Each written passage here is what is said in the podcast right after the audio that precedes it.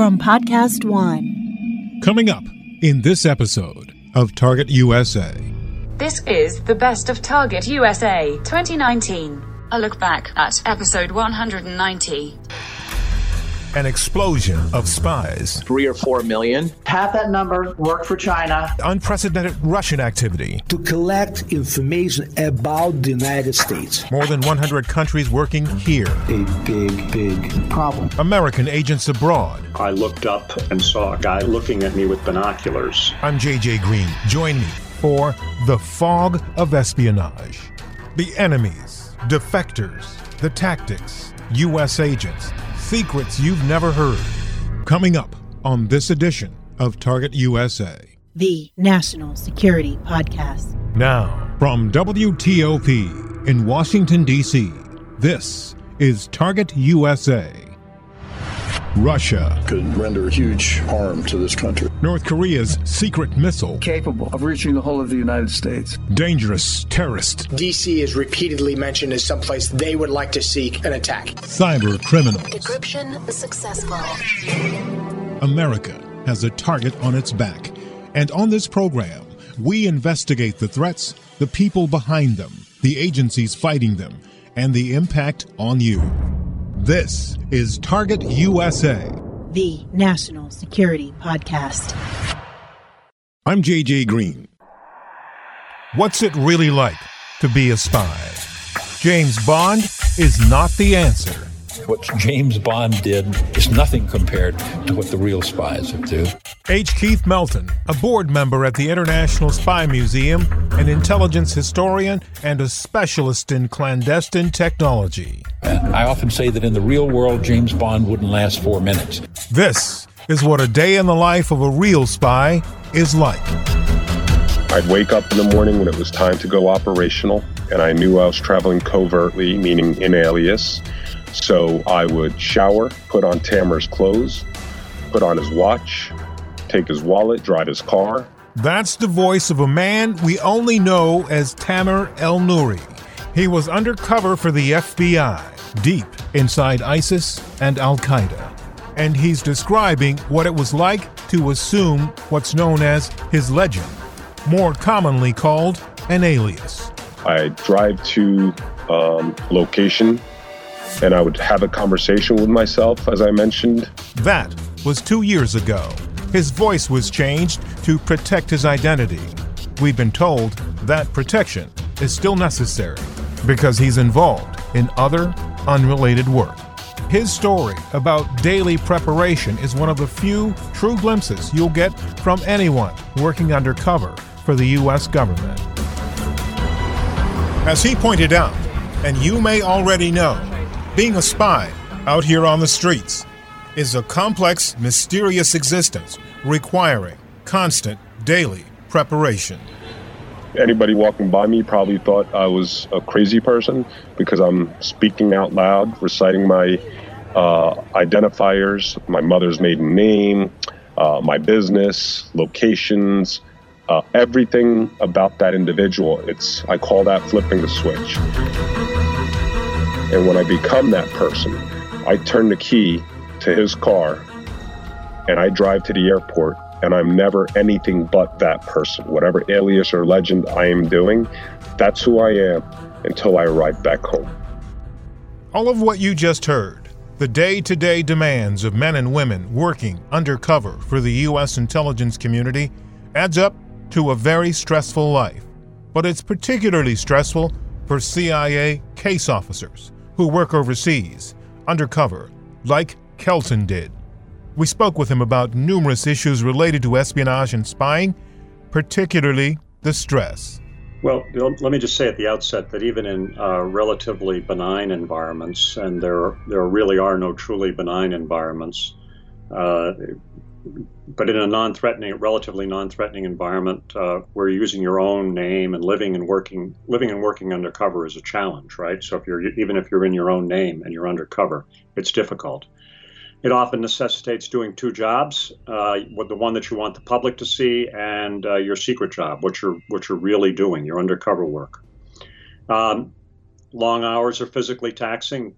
Uh, that sleep is almost always at a premium, and that's, uh, of course, engenders strain. And then there's the strain of maintaining and supporting a cover legend uh, in interaction with the outside world. That's uh, people beyond those who have a strict need to know about what you're doing. In the intelligence community, we speak of need to know.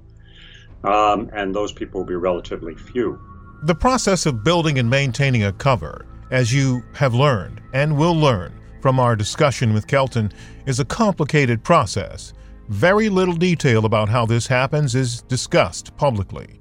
But interestingly, Target USA discovered several training films put together by the CIA's predecessor, the Office of Strategic Services, that shed some light. Yes, to obtain intelligence on aviation production and the position of vital targets in the capital district of enemy area.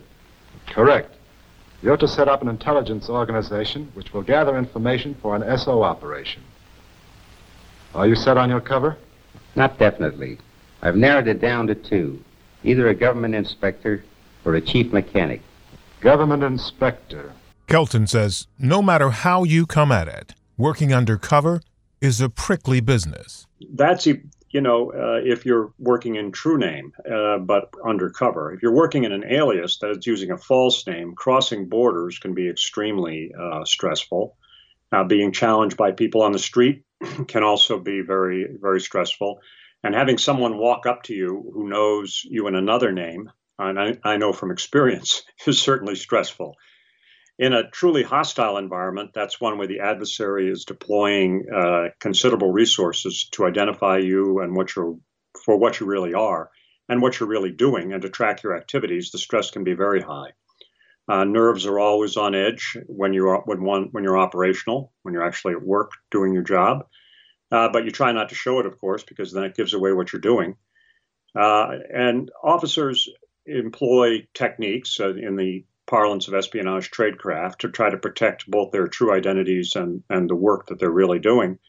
Um, that is the like the operational activities they're carrying out, and, and the adversary at the same time is trying to divine exactly what you're doing and who you are. According to Kelton and numerous other intelligence officials and former case officers that I've spoken to, it might seem as though the work of a spy or a case officer is glamorous. It's not, and there is an element of fear but while that fear is palpable, it's a different kind of fear. Fear plays a factor, but in my experience, it's not really physical fear. Um, yes, there are times when you're physically afraid, but they're relatively few, and very few actually. Uh, the greatest fear I ever felt was fear of failure, uh, especially fear I might let my uh, organization and country down, or that I might uh, make a mistake that would lead to the arrest or, or death of the agents with whom I was working. Uh, and uh, in intelligence, and particularly at CIA, we take our responsibility to those foreigners we work with very, very seriously and do everything we can to protect them. Wow, that's quite a significant um, burden to carry. And um, let me just um, maybe drill down a little bit further. Just briefly, what is, for those who don't know, a cover legend? Uh, well, a cover legend is a an identity that one assumes uh, to the outside world in order to protect what one is really doing. So, you know, you're working undercover in espionage. Uh, it can be a job description that um, doesn't uh, convey fully what you're doing, or it can be totally uh, deceptive as to what you're to, what you're doing. Uh, generally, you try to present the outside world with one uh, view as to who you are and what you are and uh, use that cover not only to exist and operate in an area, but to facilitate your activities. For instance, diplomatic cover, right? You want to you want to use that to facilitate your activities. So I see. Could you take us through a stressful scenario at some stage in one day during yeah. your career when you were operational? Sure. Um, you know, in, in operations, really the only thing you can control is preparation. You know, once you start an activity, uh, it's, it's a rule that anything can happen and usually does. Um, so, it, in once you step off on an operation or an operational activity, you really have to trust in your planning and preparation for that operation, uh, sort of combined with your experience, both that you've that experience that you've garnered on your own and that that you've learned through the experience of others. Right. Um, vicariously or virtually through the experience of others. And knowledge of the adversary is, uh, of course, absolutely crucial. Uh, but sometimes even the best planning is not enough. Uh, during the Cold War, I can recall an operation where I was tasked to put down a drop, a, a, package for an agent, a package containing instructions, espionage material, money for an agent foreigner working with us. Mark Kelton, who spent 34 years at the CIA, says an operation like this can take weeks, maybe even months to plan. The problem was that uh, there were people observing my activities and the activities of others at the embassy where I was working. On the day of the operation, there was one loose end to take care of. In the intelligence world, there's something called an SDR, a surveillance detection run. It's designed to erode or flush out surveillance, and it can take hours. I was out for an entire day, ensuring I wasn't being followed, before driving in my car towards the direction that I was going to put down the package. That location had been scoped out long before and was known to Kelton, his team, and the operative the package was for. I parked my car, thinking that there was no one with me, and taking the package, left to walk to the site. It was going to be a long walk. And I'll never forget this. As I emerged from a tree line, I looked up to my right and saw a car in a parking lot, maybe 200 meters away, and a guy leaning over the car, looking at me with binoculars. And pretty soon, lots of other of his friends appeared and started following me. In what turned out to be something of a chase, there were more than a dozen people after Kelton. They knew I was operational. I was carrying a package that, if they'd detained me, could have resulted in the compromise, death, arrest of the agent. And I quickly decided to beat a retreat and returned back to the embassy with the package. Kelton makes it sound easy. In reality, it was anything but. Over the next 60 minutes, he briskly walked, ducked, dodged, bobbed, and weaved through the streets of a city that more than 30 years later he's still not able to name because it's classified trying to elude the men on his heels. All the while, stuck in his head was the mantra he could not be caught, because if he was, someone was probably going to die. That, more than 30 years later, is still the case for U.S. agents working abroad, trying to do the business of the U.S., all the while trying to save their own skin. And in the process of engaging in that kind of work on the streets, in a hostile country with so much at stake, there is a concern about making a mistake. Was it a mistake? Well, certainly I didn't know that they were there. Uh, and you all you always learn most from mistakes. But for me, the the it was a hard lesson learned. In fact, we learned later that uh, I was not being followed. What happened was, as I was driving back to um, the place where I was going to park my car, my car was observed, and then uh, the uh, surveillance was put on me at the very end. And those things can happen. Uh, you know, uh, but those kind of um, unexpected events are the kinds of things that you learn a lot of lessons from, and you learn great respect for the adversaries that are trying to to catch you. Uh, scary, mo- mo- scary for the most part for what might have happened to the agent if uh, the operation had been compromised. Are you able to say what region you were in at the time? Well, I was in uh, the communist east at the time. I'm not. I can't say exactly where I was, but I was in the communist east. Yeah, and it was in the Cold War. Can you speak again to the importance of having an airtight legend? You talked a little bit earlier about that, but can you speak to the importance of having one of those, an airtight legend? Yeah, you know, the novelist uh, Frederick Forsyth said uh, in one of his books a man ought to be who he claims to be. Some, seeming to be who one claims to be, you claim to be, is, is crucial to protecting the work of an intelligence officer, and uh, particularly the the agents, that is, the foreign spies, um, if you will, who, who work with us.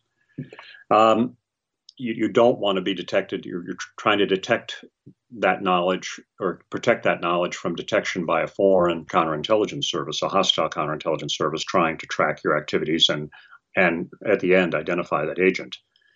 Any inconsistency in that cover story, cover legend, uh, will lead to increased scrutiny that uh, being directed at the officer by that counterintelligence service, uh, with with all the risk that really entails for that officer and ultimately for the agent.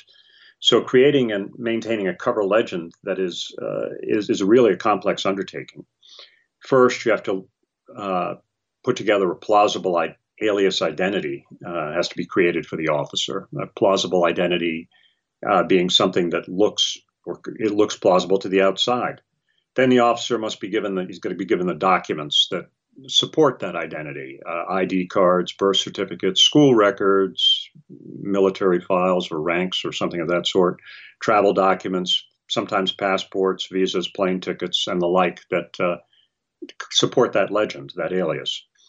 And finally, the officer has to uh, learn uh, and develop the alias identity that, and he must be able to defend it uh, to hostile or uh, innocent interrogation that could, uh, a slip up could lead to suspicion. For instance, uh, at um, border crossings, it's the most obvious instance, but any and daily interaction on the street. You think of how many times you're walking around on the street as a normal person that you have to produce your identity or you're asked about who you are, that identity has to be consistent and your story has to be consistent over over time and space. Uh, and it have to you have to be able to build on the identity because people in normal life their their their identity uh, gains over time. You you you uh, uh divulge more and more about yourself, but it has to be consistent. Um, all this is a you know sort of painstaking work putting all that together. And it, it uh, requires a lot of hard work, but it's necessary to the success and security of uh, of an operational activity. Mark, did you find yourself practicing your legend? Uh, you know, for instance, uh, reciting your identifiers or things like that. Oh yeah, it's a question of memorization. You know, if you were carrying a passport or something like that, you'd have to know exactly what the details were in it, or any other kind of identity. Uh, you know, because the, that's the most obvious. Again, that's something you see in the movies all the time, but you know, it's a very real concern where somebody has a document with your name on it, your birth date, and all the rest of that. Well, you better not give the wrong birth date when they ask you, you know, what's your birth date. So you better be studying those things, and it's and it's a lot more than that, but that's the most obvious example. How how did you practice? Did you did you do it at, at home and by yourself, or did you go out, or just what was you know just well, how did you do that? you have to do it in a safe place. You do it in your head. I mean, you know, just over and over, making up uh, um, rhymes or things that you could uh, that would remind you of things, the name that you were using, and other things. You try you try as much as you can to put yourself in the life of that person you're supposed to be when you're working. Mm-hmm. Takes a lot of study. Great. What um, what do foreign and uh, counterintelligence agents look for when they're trying to expose a spy? And uh, I'm getting at I'm, what I'm getting at is what were you up against when when when looking back at how foreign counterintelligence tried to get after you?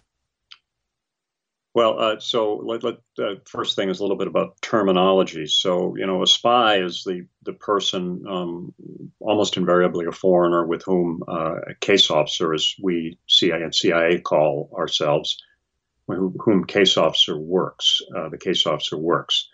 Um, a uh, we call ourselves case officers. The other terminology is used operations officer, handler. Handler is is someone who actually directs the spy. You're a spy. You're his handler. Uh, so foreign counterintelligence personnel, of course, are trying to identify you as a means to get to that spy. That spy is really the objective, right? They that is the person that is doing them the most damage. That's who they're trying to get to. Mm-hmm. So the the uh, intelligence officer becomes the medium of getting to that spy. So when you when you the, when you're doing that, of course, that kind of situation, protecting your cover is absolutely crucial, right? If you're actually handling a spy, protecting your cover uh, is part and parcel of protecting that spy. Uh, but much more difficult, of course, in the digital age. Uh, background information can be retrieved and easily checked by uh, virtually anyone. And that makes it uh, very, very difficult. And that can be done on in real time. A digital trail we all leave, sort of credit card transactions, car rentals, uh, internet searches, purchases, all of that can greatly assist a hostile counterintelligence officer in researching the researching a suspect intelligence officer and then in tracking that officer. In addition to that, there's social media. Facebook, LinkedIn, and, and the like. Uh, younger people in particular, of course, have considerable social media profiles. Here is a perfect example of what Kelton is talking about, taken from our series, City of Secrets.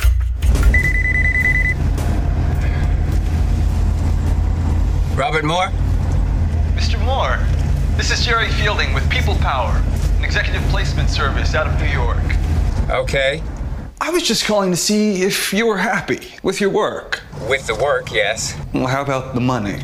I found your resume on LinkedIn and. Foreign spies are not just walking the streets, they're in your inbox, looking for people with classified and sensitive information. Social media has made it easier for them to find. Brian Dugan, Assistant Special Agent in charge of counterintelligence at the Washington Field Office of the FBI. LinkedIn is one example. Uh, people put out there what they did in a prior life. And here's the problem to any good intelligence service, those are going to be clues to find people that used to have a government job or uh, access to a clearance at one time or another.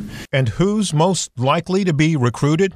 Somebody who gets stuck with high bills, who has a lifestyle they can't sustain, and then you combine that with somebody who does not believe their career has gone the right way. Maybe they feel like they've been undervalued in the system. Philip Mudd, former deputy director of the National Security Division at the FBI. So, as a record number of American citizens retire, their options are wide open, and spies know that the human ones and the artificial ones as well. Hello, JJ. How are you today? I want to be your friend. There are sophisticated organizations out there that can figure out how to contact you, sometimes leaving computerized voice messages messages that some fall for. Espionage has not been confined to human spying. In 2015, Chinese uh, intelligence uh, cyber operators stole sensitive personnel information from the Office of Personnel Management, OPM. So here's the simple reality. Not only are there humans trying to recruit Americans to become spies, but there are technological components and people working remotely, as was simulated in this FBI video called Company Man. As in China? I don't think you'll be laughing when you hear the salary. No, there's no way that I can move to China. Think of it as a vacation. Biometrics is another problem. Uh, biometrics, facial recognition te- technology, and uh, such things uh, can present a real difficulty for working, particularly if you're in another name um, iris scanners at airports, border crossings. Um, it really, really complicated the business of, of getting around and doing your job. Um, and biometric passports as well should be included in that. And then there's the creation sort of, large databases by government and international organizations, data aggregation. Uh, again, this is part of instantaneous retrieval, but those databases can draw on um, information from across the government and, as well as international organizations. Uh, and that can really make it difficult when you're trying to uh, maintain an inconspicuous profile. Um, gives border guards and the like and airport security personnel virtually instant recall.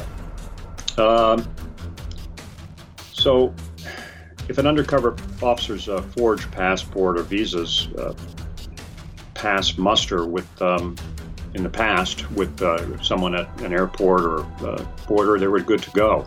Now you have to worry about the uh, what's in what's contained in those databases, and that has to be consistent throughout. So that's really hard to do. Can you talk a little more about working undercover as yourself or as someone else? So you know, uh, given you know, so the difficulty. I talked a little bit about working in, undercover in, in the in the internet age. Um, it's uh, it, frequently easiest and best to resort to the oldest form of espionage. That's working in the oldest and simplest form. That's working in true name.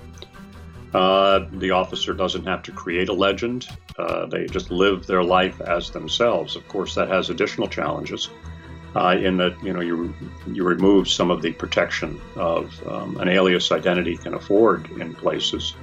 Uh, but at the same time, it uh, it, it simplifies things uh, in that you don't have to recall a false legend and build a false a false cover legend, if you will. But like many things, it's sort of complex in its simplicity. Now, you got to rely on extensive training and preparation instead of trying to uh, work with a screen of an alias to work behind. And uh, the highest, sort of the highest professional discipline to carry out your operation successfully. Um, but if that's what it takes, that's what we do. I suppose my final question, and I kind of already know the answer to this, but I'm going to ask you anyway for your expert opinion. What is the number one espionage target in the world? the number one espionage target in the world is the United States, clearly. Uh, the the, the um, preeminent country in the world, uh, the world's uh, only superpower. And I'm not talking only about government secrets. Government secrets, of course, adversaries are trying to divine government secrets, but it goes well beyond that. It goes to industrial and trade secrets. Um, you know, when you think about it, you know, American, uh, the American government executes national security, but the but national security is really built on American economic power, and uh, they are intrinsically linked, and they are both subject to targets from uh, foreign intelligence. Okay. Um, is there anything else you want to add that I haven't asked you about that you think is important?